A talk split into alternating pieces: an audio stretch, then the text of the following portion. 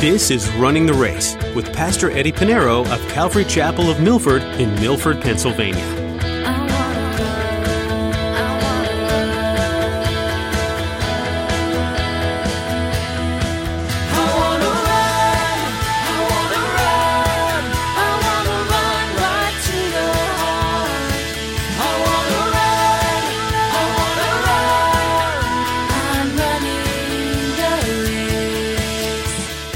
We see the grace of God works its way all the way through to the New Testament. And it's, it's a constant theme that culminates with the person, Jesus Christ. Jesus Christ. It was by God's grace through his son, Jesus Christ, that we were saved. It was God's grace that has set us free from the power of and dominion of sin and has given us a new life. It has given us a new heart, a desire to live godly, to live holy, to live righteously.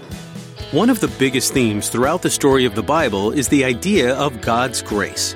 We see it both in the Old and New Testament, but it's made clear in the person of Jesus. It's by grace that we are saved by what Jesus did on the cross. In today's message, Pastor Eddie will be sharing about the operational grace that we can walk in as Christians. There is the grace that saves us, and then a grace for what we face daily. Well, let's join Pastor Eddie in the book of Titus, chapter 2 as he begins his message Trained by Saving Grace.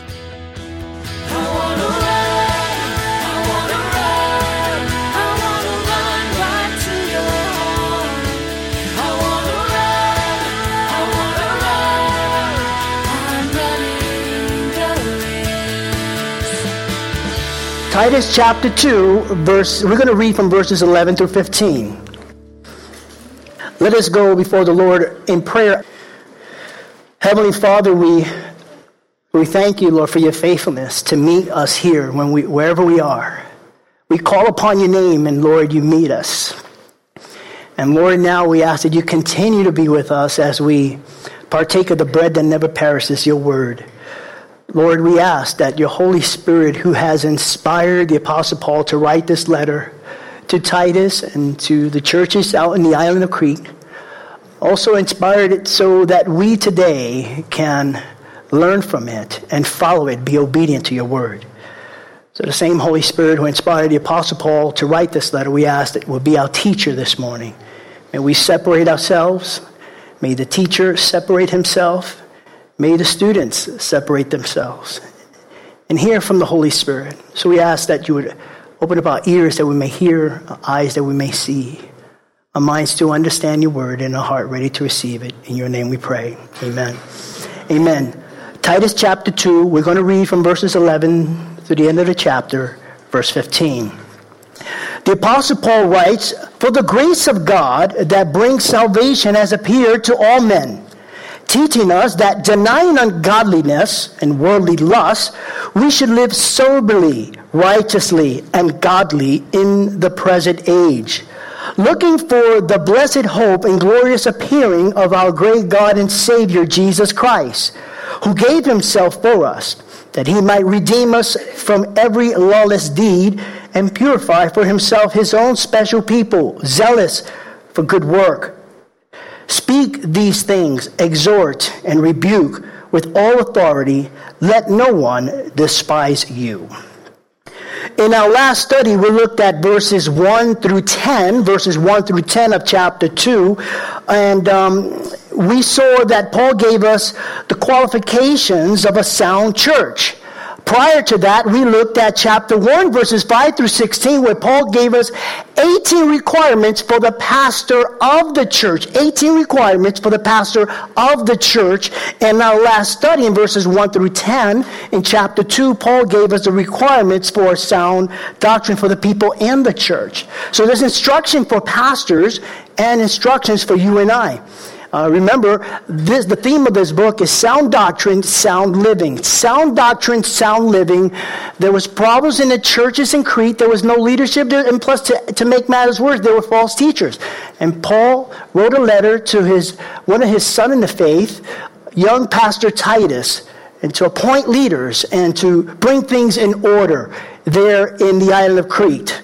And since uh, we looked at in our last study the qualities of a sound church. Um, we saw that there are various people groups within the church, and Paul addressed his letter and instructions for those people. In the church, there were older men. Older men to be spiritual examples. Be spiritual examples to the younger men. Be sober, be reverent, be temperate, sound in faith, in love, and in patience. To the older women, none here today Likewise, reverent and not slanderers, to teach the younger women. And the younger women say amen. Okay, good. This is for you. This the next part is for you. He says, "Love your husbands and children. Likewise, be pure, to work in the house, to be good, to be submissive to their husbands, and the younger men." Likewise, be sober minded in all things, showing yourself to be a pattern of good works in doctrine, showing integrity, reverence, and incorruptibility. Then he ended with bondservants or slaves. Today we call them employees. So every single one of us who are employees, this last two verses, verses 9 and 10, is for you. You're to obey your boss, your manager, supervisor. Uh, that is a Christian thing to do. And we're to do our best to, do our best to please the supervisor, not as they say, polishing the apple, whatever it is, not trying to score points with your boss, but you're trying to score points with the Lord.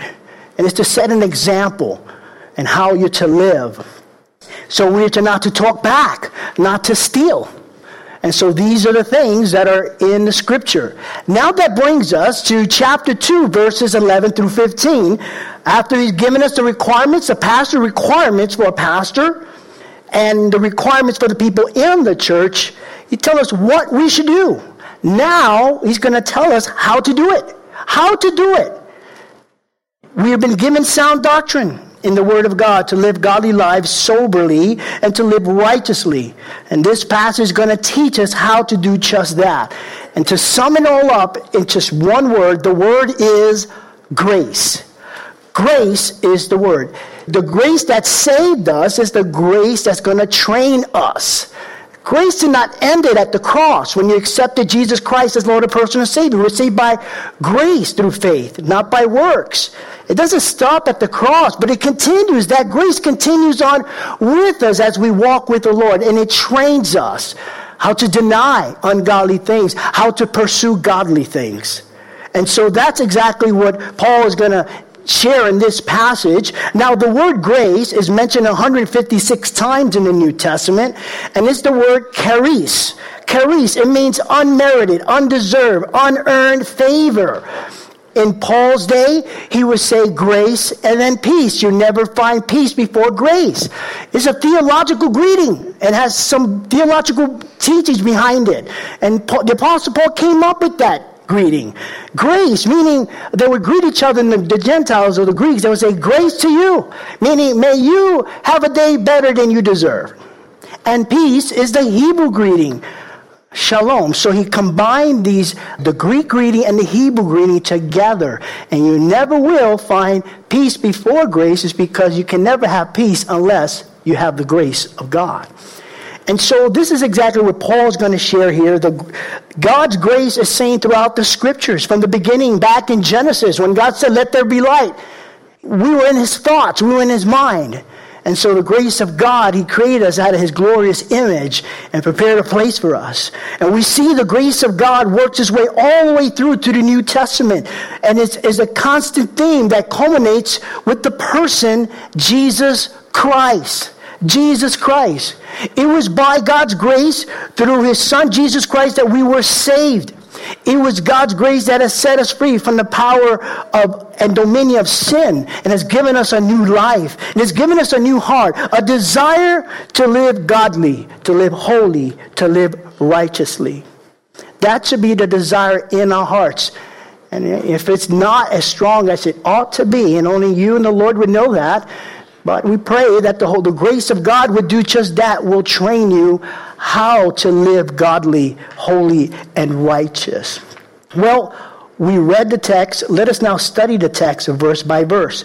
Titus chapter 2, verse 11. Titus chapter 2, verse 11. Paul writes, For the grace of God that brings salvation has appeared to all men When did the grace of God appear to all men?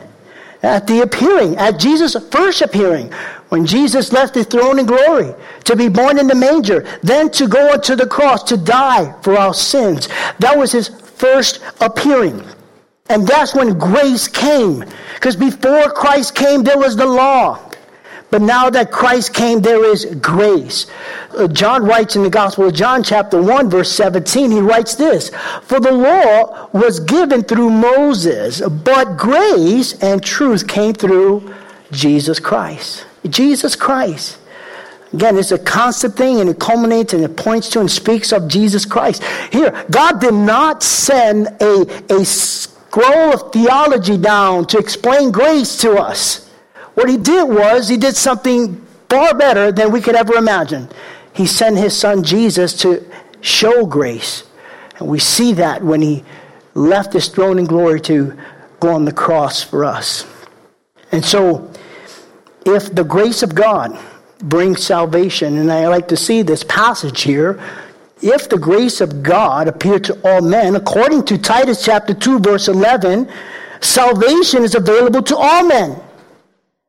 To all men. Salvation is not only for a selected few or the chosen. Salvation is for all men.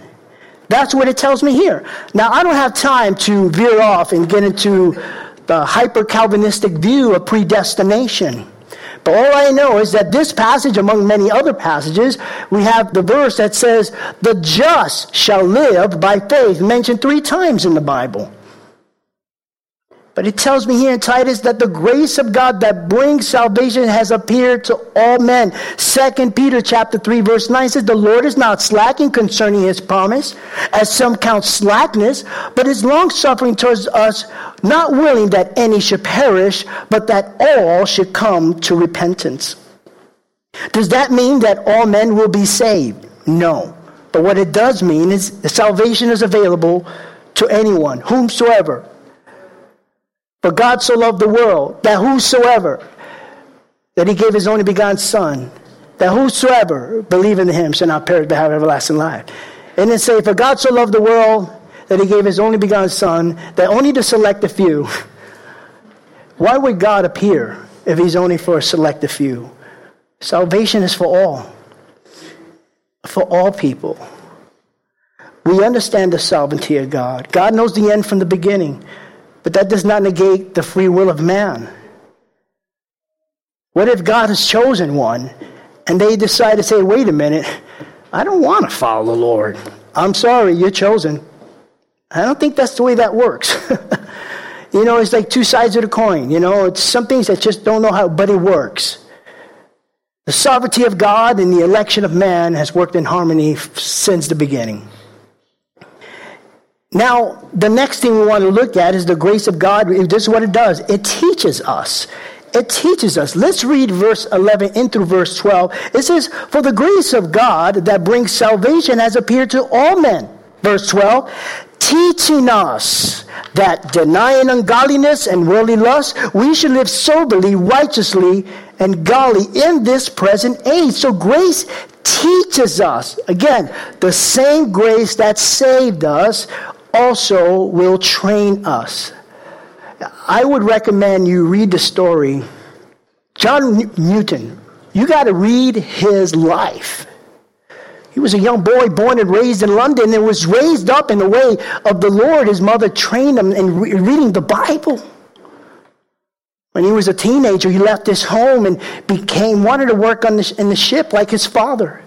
His father was away most of the time he was out at sea. He became, he was part of the Royal Navy. He was so bad there. He would curse a storm. He was a drunkard. He fell overboard. They tried to save him. They took a harpoon to try to save his life, and he still has a mark. Saved his life. Then later on, he left that ship to, to work at another ship. And then, to make a long story short, he became a captain the ship lost its direction. And the only way they could find direction, they had to tie him, tie him to the front of the boat. And they made it there. It was then that he realized God's grace. And he wrote, and that, that verse it says, Twas grace that taught my heart to fear. Grace teaches us how awesome God's grace is. Sometimes brings, well, most, I don't know for me, it brings conviction. Which something all Christians should pray. Holy Spirit, bring conviction, not condemnation. That's what the enemy loves to do. The Bible says now there is now therefore no condemnation for those who are in Christ Jesus. But we need the Holy Spirit to bring conviction into our heart. When we were saved by grace, there was a change that took place. When we accepted Christ, the Holy Spirit enter in our hearts. It's the Holy Spirit that shapes us and molds us to be more and more like Christ. If we understand the, the, the, ultimate plan of God when He created man out of His image, is for us to be out of His image and to be, a, to be like God in every way. Not to be gods, but to be like God. It started from the garden. He sent His Son for us to be like Him. And we ought to live that way because we've been saved by grace. In other words, if you're saved, there must be evidence that you were saved by the grace of God. The grace of God teaches us how to live godly lives. Godly living involves, we're going to see here, negative things that we must deny. Paul's going to tell us we must de- uh, deny these negative things and we must pursue these other virtues. We find that in verse 12. Let's look at verse 12 again. He said, teaching us, that's the grace of God, that denying ungodliness and worldly lusts. These are the negative things we're to deny. We're to turn away from godless living and sinful pleasures. Now, ungodliness means to live as if there's no God. How can one who surrendered their lives to Christ, saved by the grace of God, live in a way as if there's no God? It must be evident in our life and how we walk.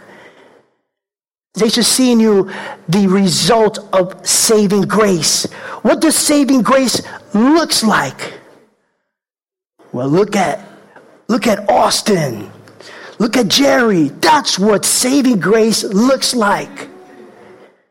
We live in a world filled with people who do not have God. I believe there are more atheists today than there were years ago. Not because of the time, but I remember I was reading a book and it opened up by writing about the passing of Billy Graham. He said, There will never be another Billy Graham because the generation that made him possible no longer exists. And that is the truth. You say God, they're going to say, Which God? And I always say, don't say, yeah, you can say God. If you say Jesus Christ, it changes the, the conversation. It'll bring conviction. Or they will deny and reject Christ. If you say Jesus Christ, they know what God you're talking about. And so we ought to live. We live, we live in a world where many people do not believe in God. The world around us needs to see the evidence of God. How do they see the evidence of God? by looking at how you live your life to show that you've been saved by grace. You've been saved by grace. Let your life be the evidence of what God's amazing grace can do. The second thing is teaching us, grace is training us, we're to deny worldly lusts. Worldly lusts. And it's not only sexual immorality, it's not only sexual sin, but it's a, it could be a lust for wealth, a lust for power, a lust for pleasure, fame. Worldly lusts. We're to deny these things. You see, you and I have received the grace of God, the unmerited favor of God. We are born again and we turn away from these things. We shouldn't be drawn to these things. We should turn away from these things looking at this negative part in the life of a Christian, things we're to deny. Paul is telling us to deny because Christians still struggle with this. We, we're not perfect. Only Jesus is. I know many of us, we examine ourselves right now. You think, oh, is he talking to me? all of us. we're all in this together. You have some Christian would say, well, I, I know that I do these things, and, you know, I know that I have ungodly, uh, ungodly characters and, and, and I struggle with worldly lust. But God knows my heart. God knows my heart. Can I tell you something? I know your heart. Yeah, Pastor Eddie knows your heart. You know why? Because your heart is just like mine. Jeremiah chapter 17, verse 9, it says, The heart is deceitful above all things and desperately wicked. Who can know it? So I know your heart. You know my heart. We all know each other's hearts. Are we agreeing, agreeing with that? According to Scripture, it's all wicked. I may not know your intentions. Only God knows that. I don't know your intentions. We don't know each other's intentions, but we do know the heart. Every heart is deceitful above all things. It is desperately wicked. And the next thing they'll probably say, okay, God knows now. okay, I, you got me there. But, you know, when I sin, you know, I'm under grace. I'm under grace. I'm covered with grace, the grace of God. The grace of God is not for the believer in Jesus Christ to use it as a license to sin. Now, let me tell you something that Paul even addressed this thinking, the Apostle Paul. Why? Because this thinking started all the way back in the garden. There's nothing new. You see, the heart of man has been corrupt since the garden. It's still corrupt. Two things that are always guaranteed, regardless of the century, regardless how, how ancient or how future it might be, as long as God should tarry. One thing that remains the same since the beginning of time is the heart of man is corrupt and the word of God is true. In order to change the heart, we need repentance. We need to be right with God and learn from the Word of God and how to live right, to honor Him, to glorify Him. And Paul understood this thinking because people are thinking like that today. Thinking I can live there any way I want to. Oh, grace, God understands. Yeah, I'm being renewed day by day. What kind of relationship is that?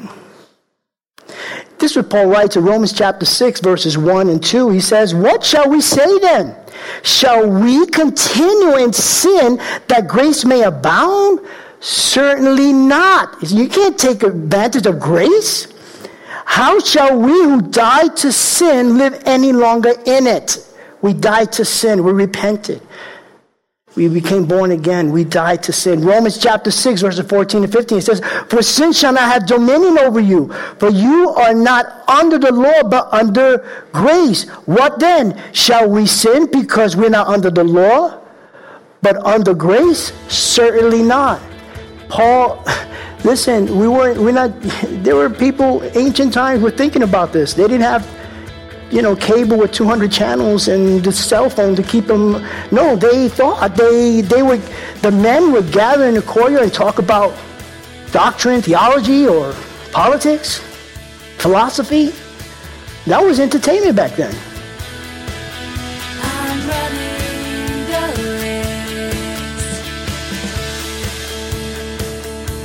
We're so glad you decided to join us here today on Running the Race. Pastor Eddie is making his way through the book of Titus in this series. In Titus chapter 3, Paul holds up a mirror to show us who we were and are in reality. For we ourselves were once foolish, disobedient, led astray, slaves to various passions and pleasures, passing our days in malice and envy, hated by others, and hating one another. But when the goodness and loving kindness of God our Savior appeared, He saved us not because of works done by us in righteousness, but according to his own mercy, by the washing of regeneration and renewal of the Holy Spirit, whom he poured out on us richly through Jesus Christ our Savior, so that being justified by his grace, we might become heirs, according to the hope of eternal life. Isn't it extraordinary all that God has done to turn your life around? Running the Race is a ministry out of Calvary Chapel of Milford. And here's Jessica with an invitation just for you.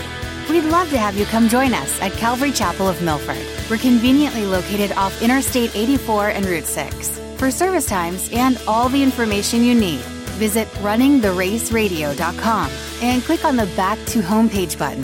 While you're there, you can listen to this teaching again or explore more messages from Pastor Eddie. Thanks, Jessica. Head over right now and start exploring all the resources available to you. And we'll see you here next time for more on Running the Race.